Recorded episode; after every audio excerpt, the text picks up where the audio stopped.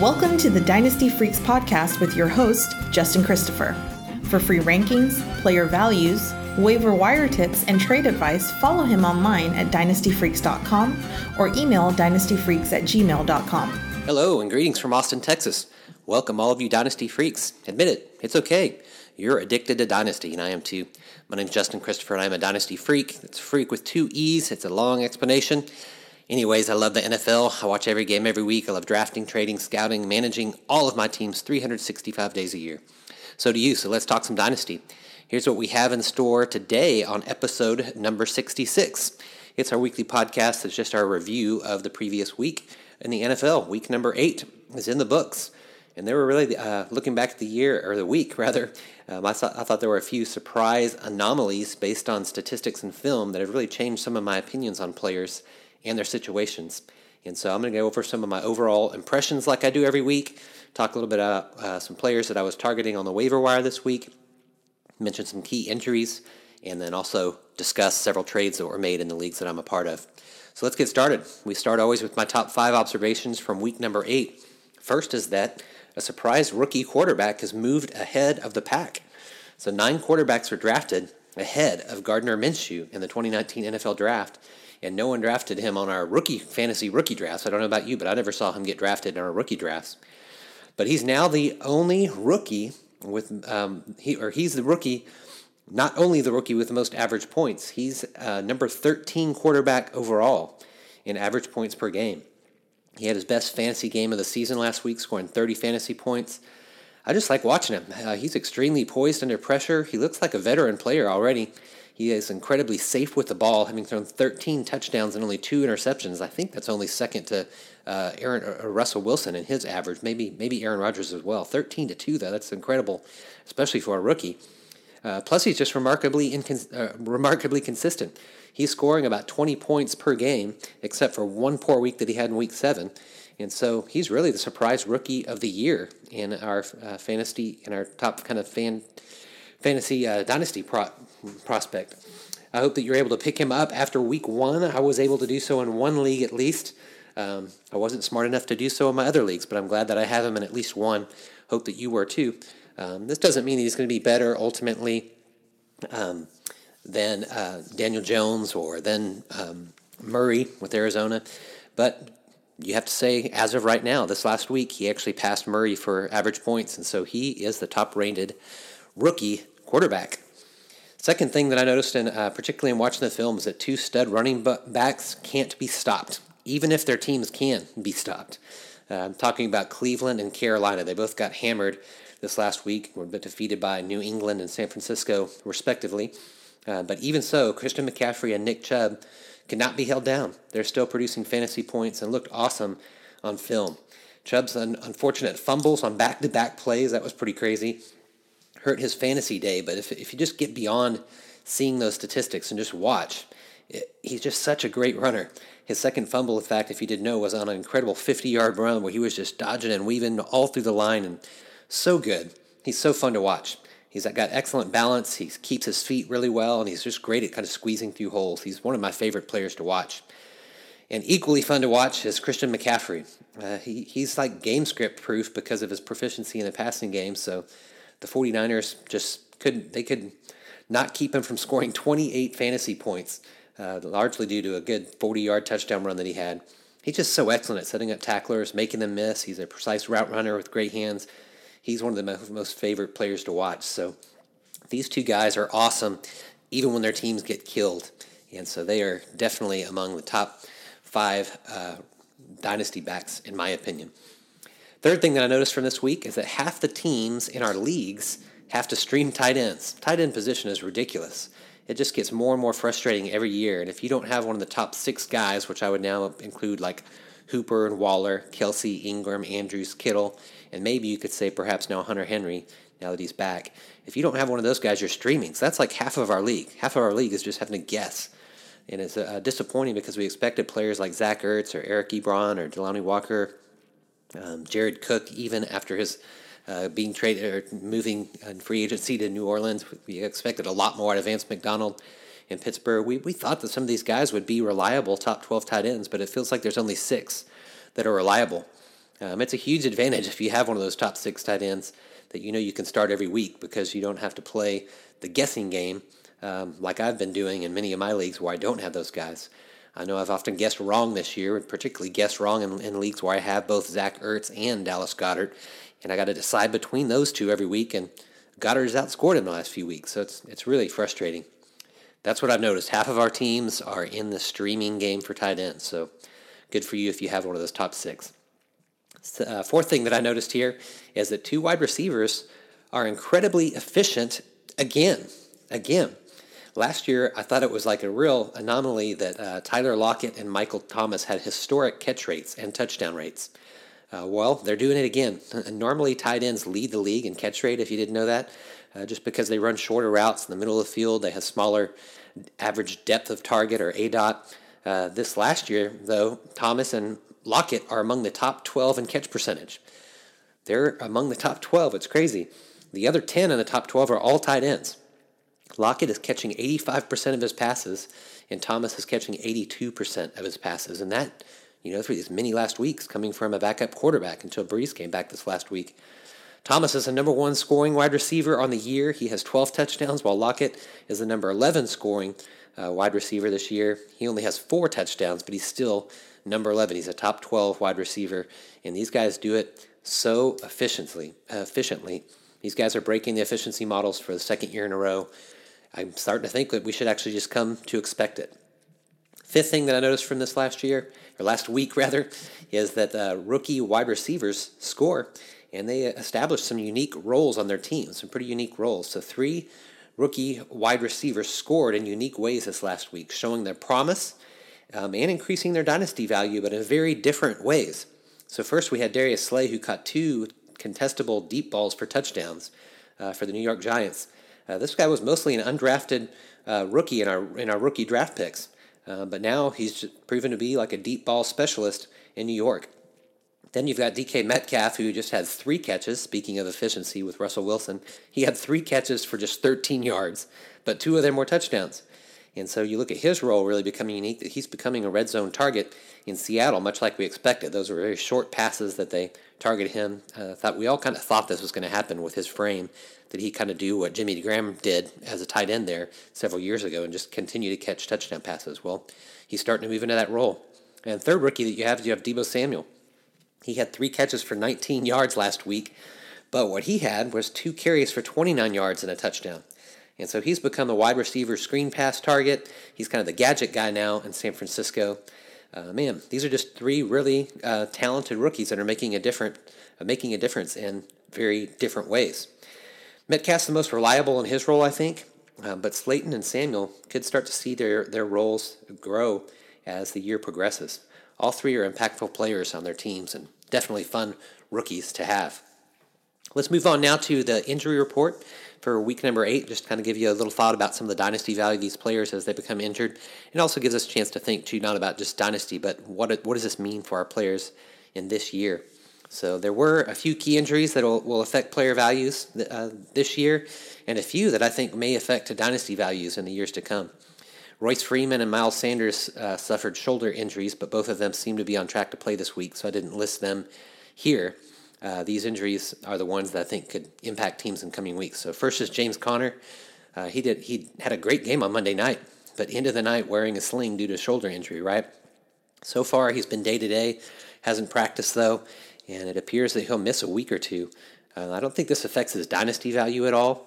Uh, I still believe that he's a way better all around back than Jaylen Samuels or Benny Snell, who also got hurt. Um, that said, in the short term, Samuels can really fill in fine for Conner. He did it last year. He's uh, been shown that he could do it this year once, and one one time when Conner was injured a little bit too. Um, but I still love Conner as a dynasty value way more than Samuels. So Samuels will get a short spike in value that could be good or make him more tradable. Uh, maybe you want to try to actually trade him to a, a Conner owner. That's a good strategy. Find the guy who's missing a player and then try to trade while he is in need. That'd be something you could do as well. Uh, next guy is Brandin Cooks. Man, this is so sad. Cooks had another concussion on Sunday, which makes it three in the last year and a half. Um, he's seeing a specialist this week during their bye week, but it's really starting to be a concern. I believe this does actually affect his dynasty value, which actually had been dropping in recent weeks. If you've been following, I've been kind of writing about my frustrations with Cooks and how he's just moving further and further back in my rankings this year. Um, his value is already dropping just because Cooper Kupp and Gerald Everett are getting so so much involved in the offense. Um, I think that his streak of 1,000 yards receiving is definitely going to come to an end this year, whether he stays injured for a few weeks or not. Uh, so his value is dropping from a dynasty standpoint for sure. I love his talent and I believe in him more than most people do. I uh, love that he's actually so young. Um, bought him on a lot of teams uh, over the last couple years, and so this has been uh, pretty sad to see him fall. I think he's going to miss several weeks just to get right with whatever happens with these concussions. So it's going to hurt us in the in the uh, short term, but I think it's really a long term hurt to us as well. Next guy I was going to mention was Matt Breida, but now it's uh, we're recording this on Thursday afternoon, and now it looks like Matt Breida's fine, so he's going to play uh, this week. I wasn't sure about that for him, but he's doing Matt Breida things where he just gets injured, and you always think he's out, and he comes back just like he did all the time last year. So let's move on to Chase Edmonds. Uh, Edmonds took advantage of the David Johnson injury last week and became a star, and uh, got into the starting lineups this you know this last week. But then he was a dud after he hurt his hamstring early in the game, so that was pretty frustrating. Uh, Arizona traded, of course, this week for Kenyon Drake, uh, which damaged uh, the dynasty value of Ed- Edmonds a little bit for sure, although Drake is just on a one year contract, so he might not even be with the team next year. Um, I think that uh, this being injured, I would hold off on starting Drake this week. Um, but I know some some manager are just going to be in a position where they have to. I know someone's starting Drake uh, against me in one of my leagues this week, just because his team is, is thin at running back and these injuries are affecting people. I think as the Arizona backfield gets more cluttered, I just start to downgrade the value of everybody, all of their running backs, Johnson, Edmonds, and Drake, uh, for this year. Of course, Johnson's value is still going to remain high just because he's proven it before. Edmonds is still a pretty high ranked back, backup. Drake, I think, is just a one year rental. I don't think that he'll be with Arizona next year. You'll hear me say that again here in a moment because he was part of one of the trades in my league. Next, move on to Dede Westbrook. Uh, started the game, but was quickly removed, giving his owners a headache. I know I had him one of my lineups. It's frustrating when you see someone in your lineup and they're out like after the first possession, basically. I still believe in Westbrook, and I see him as a clear number two behind DJ Chark. Although Conley has sure played well in Dede's absence, and so uh, he's probably going to continue to do so. But I think he'll just do so this year. I really still like Westbrook's uh, dynasty value, and don't think that it will change much um, nor does Conley's or Chark's. Both of them are still uh, increasing in their value uh, because of the great play of Gardner Minshew. Last guy that we'll mention here is Mr. Joe Flacco. Man, it's hard to know if Flacco is really injured or not, right? So he went on, if you don't know, he went on a bit of a rant this week about the coaching decisions, and then suddenly he's like on the injury report. So it's surprising since the rookie Drew Lock is not yet ready to play. So Flacco's dynasty value is already about dead, so it doesn't really say much. There's not much to talk about in dynasty value with him, but it does, however, affect uh, the pass catchers, the receivers, and tight ends in Denver. I think that they're going to lose some value in the short term. They're just not going to be as good as they were this year. You get like a breakout guy like Courtland Sutton, who is playing so well. Uh, man, it's going to hurt his value this year, but certainly not uh, long term. Uh, DaeSean Hamilton maybe gets a little bit of a rise after the trade for um, Sanders, but then now that Flacco's out, you don't think he's going to do as well. And Noah, Noah Fant, um, his value just drops a little bit, but it's already been dropping a little bit, speaking of drops, because he drops so many balls. As for Denver's running backs, Royce Freeman, Phillip Lindsay uh, will lose a little value this season, but I don't think that should affect their dynasty value much at all.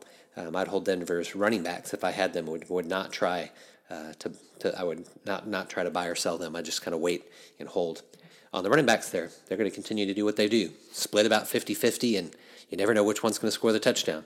So we'll see how, what happens there in Denver with Flacco.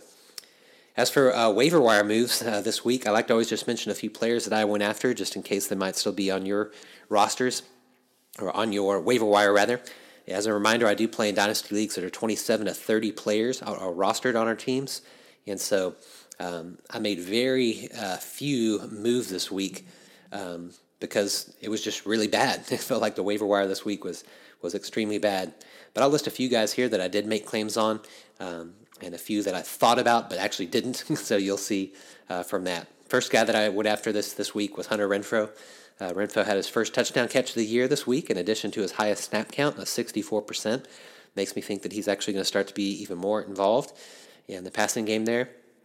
In Oakland. Uh, he doesn't seem to have lost snaps after the addition of Zay Jones, who actually got a little bit more playing time this last week uh, after he got traded from Buffalo. I think he's worthy of a pick pickup, but only in PPR leagues. Um, I think he could be a guy that can help kind of fill in on bye weeks for you, kind of a back of you know back of your roster when you know get injuries or have a bye week or something like that. That he could fill in as a wide receiver three in a PPR league. If it wasn't a PPR league, I don't think that I would um, pick him up. I don't think he'll ever become a fantasy every week starter. That's what I mean by that. He's just kind of back of the roster. Second guy that I made some claims on was Josh Reynolds. Um, I actually already have Reynolds in a lot of my leagues, and he was actually only available in uh, two of my leagues. So a lot of uh, smart rosters, kind of, or smart smart owners already had them on their rosters, um, like I did in a lot of cases. But I did try to get him in the leagues where I didn't, and I was not able to pick him up. Um, I think people that have them on, on their rosters this long, like I have, they're thinking long term. Um, but obviously, he's not getting a lot of playing time behind uh, Cooks, Woods, and Kupp. But the second one of them goes down, like when Cooks went down early with a concussion, Reynolds comes in and did well and had, I think, 73 yards and a touchdown. So he knows how to come in and fill all those roles on that team. That's why I've held on to him just in case any of those Rams receivers gets injured. He becomes pretty valuable. He did it last year. Uh, I think he can do it again with a Cook's injury and uh, things like that that we think might linger for a while. Josh Reynolds could help in the short term, but uh, really could help in the long term. He's definitely a guy that's worth holding. Third player that I made some uh, claims on in one league was Danny Amendola. Amendola was only available in one of my leagues, much like Josh Reynolds was only available in two. I did make an offer on him in that league, and I did get him. Uh, like Renfrow, though, I only see this as a short term kind of bye week, you know, type of play, and only in PPR leagues. I don't think he's going to be scoring many touchdowns, but he can rack up the yards and he definitely racks up the catches. Um, Detroit right now is going to have to become more of a passing team since Kerryon Johnson went down. And so I think for the rest of this year, he's definitely a guy worth picking up that could fill in, kind of like I mentioned with Renfrow, fill in when you've got guys on bye weeks. Uh, Danny Amendola is catching seven, eight passes a game. So PPR leagues, definitely worth a pickup. Fourth guy that I'll mention that I actually did not make any offers on, but I knew a lot of people would, is uh, Tra Carson. Uh, it seems like Ty Johnson was the number one waiver wire pickup last week after after Kerryon Johnson went down, but no one expected Tra Carson, who was signed off the Packers practice squad, um, to play as many snaps as they did. Um, so I believe in Ty Johnson uh, more this year, and so I really wasn't willing to make a play on Carson, even though statistically he did just as well um, as Johnson, and I believe actually had more carries for this first week, not more snaps, but more carries. Um, so I did see that he was picked up in, in, almost all of my leagues where he wasn't rostered. So others took stabs at him. I really wasn't ready to do so. Finally, let's talk some week eight trades. We had some pretty fun trades. Um, I think it's the time of year when owners are deciding right about now if they're going to make a run, you know, for the playoffs and uh, try to acquire players, or if they're actually headed into rebuild mode, rebuild mode, and uh, try to see if they can get um, a few um, players and or draft picks uh, while they sell players. So you'll see that in a couple of these trades that went down in my leagues. First one's kind of a weird one. First trade that went down was Sam Darnold was traded for Marcus Mariota in a 2023rd. I really like the Sam Darnold side of this trade. Um, it was a perfect time to try to trade for him after he, of course, of course, was quote seeing ghosts in New England. Everyone's been seeing ghosts in New England this year, so definitely uh, wise to go after Sam Darnold after a horrible game that he played. But Darnold's going to get uh, years to prove himself with the Jets, and I, I, still really like his talent, have him ranked pretty high. Um, I th- think that uh, this kind of selling, um, trading too many players like this, I think he's not going to lose his job in New York while Mariota has already lost his job in Tennessee. So that makes this, you know, kind of a win for me on the Darnold side. I don't think Mariota's going to be starting for any team next year. Um, as for the 2023, uh, you, you never know what that's going to turn into. So I'm glad that at least the guy that sold Darnold, who, actually had several good quarterbacks on his roster, that's why he's willing to part with Darnold. Um, at least he got this third round draft pick out of it. But man, I would go for Darnold rather than Mariota and a 2023. Next is uh, Darren Waller. Darren Waller was traded as a big trade in one of my leagues. Um, just got traded today for Marquise Brown, Eric Ebron, and a 2023.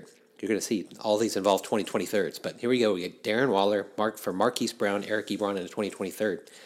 So here's the deal behind this one. The team that traded Waller is three and five, and he's realistically out of the playoff race. And then the team that acquired Waller really has the best roster in the league. Actually, one of the best rosters of any of my leagues. I looked at it today and was like, good grief, this guy's got a great team. So he's definitely posturing himself for a playoff run. Waller's much more consistent down the stretch than Ebron would be, so this is definitely a win now move uh, for this team. Overall, however, I would say that I like this move the, uh, for the other team better. He sold Waller at his high point and got a great return for it. I actually have Ebron tw- ranked number 12, just two spots behind Waller, who I have ranked number 10 in my dynasty rankings so far. Um, so I don't see um, a big, as big a difference between those two tight ends just in and of itself. And then you add to that Marquise Brown. Like when Marquise Brown is not injured, which you have to admit happens often, he's often injured already. Um, but when he's not, he's been a startable player. Like you start him in your lineups, and this is, of course, just his rookie year. So he should get better if he can stay healthy. Add to that the 2020 third round pick that you got this in, in this trade, and I really like this side of the trade for a team that's three and five, uh, selling an asset but getting these three back: Marquise Brown, a very capable Eric Ebron, and picking up a third. Um, I like that side of this trade. That said, if the Waller owner does go on a championship run, uh, he's going to think that it's well worth it. He's not going to mind whatsoever. Third trade that happened in one of my leagues was uh, Kenyon Drake and Emmanuel Sanders was traded for Alexander Mattison and a 2023rd, another 2023rd, right? So Kenyon Drake and Emmanuel Sanders for Alexander Mattison and a 2023rd. Here's the situation with this this league. Uh, both of these teams are five and three and should compete for the title this year, but the team that acquired Drake and Sanders uh, has a much thinner roster, and so he really needed Drake this week, given David Johnson's injury, who he also has on his team. He's also very thin at wide receiver, too, which is why I think he was willing to trade for an aging Sanders, who, who did look great in his first game after being traded to the 49ers. You got to admit that he did look good. So I think that this team was just trying to get some immediate help, whereas the other 5 and uh, 3 team is, has much more depth at both running back and wide receiver. So he was willing to part with Drake, who would probably never start for him, uh, and with Sanders, who may have had some spot starts for him.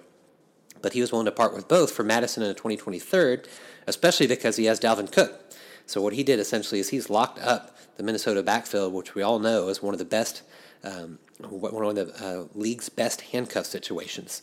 Uh, Cook does have an injury history, but he's played so great this year, not been hurt. But if he does, man, Mattison's looked great in the time that he's played too, and so this is why I think this owner was willing uh, to do this trade to lock up the Minnesota backfield for what looked to be Mattison. As, can't I wouldn't call him an equally talented back to Cook. That would be unfair. But if Cook were to get hurt, Mattison would still be an every week starter, I believe, in our dynasty lineups. So um, I really uh, favor the Mattison side of this trade a little bit more because I don't believe in Drake. Um, I believe he's only a half year rental for Arizona, and he's probably going to be a backup on another NFL team next year. Now, Sanders does become the number one wide receiver in San Francisco, which looks like he already is after one week on the team. Uh, but if he can do that beyond this year by beating out the young wide receivers who I really love, that would be uh, Deebo Samuel and Dante Pettis, then I could think differently about this. Um, but I actually don't believe that he can do that. I think that I, I believe in Samuel and Pettis so much that I'm not sure that Sanders can do it after this one year. So give Pettis, give Samuel a little bit more time, and let's see if they can become uh, really the one of them become the number one target there in San Francisco. Fair trade. I see what both people were trying to do, but I favor the um, Alexander Mattison in 2020 third side. Very good. Well, that's a wrap for this week, my freaky friends. Thanks so much for listening. As always, I want you to make it a two way conversation anytime by contacting me at dynastyfreaks.com. That's dynastyfreaks with two E's. I'm much better on email than I am on Twitter, so dynastyfreaks at gmail.com.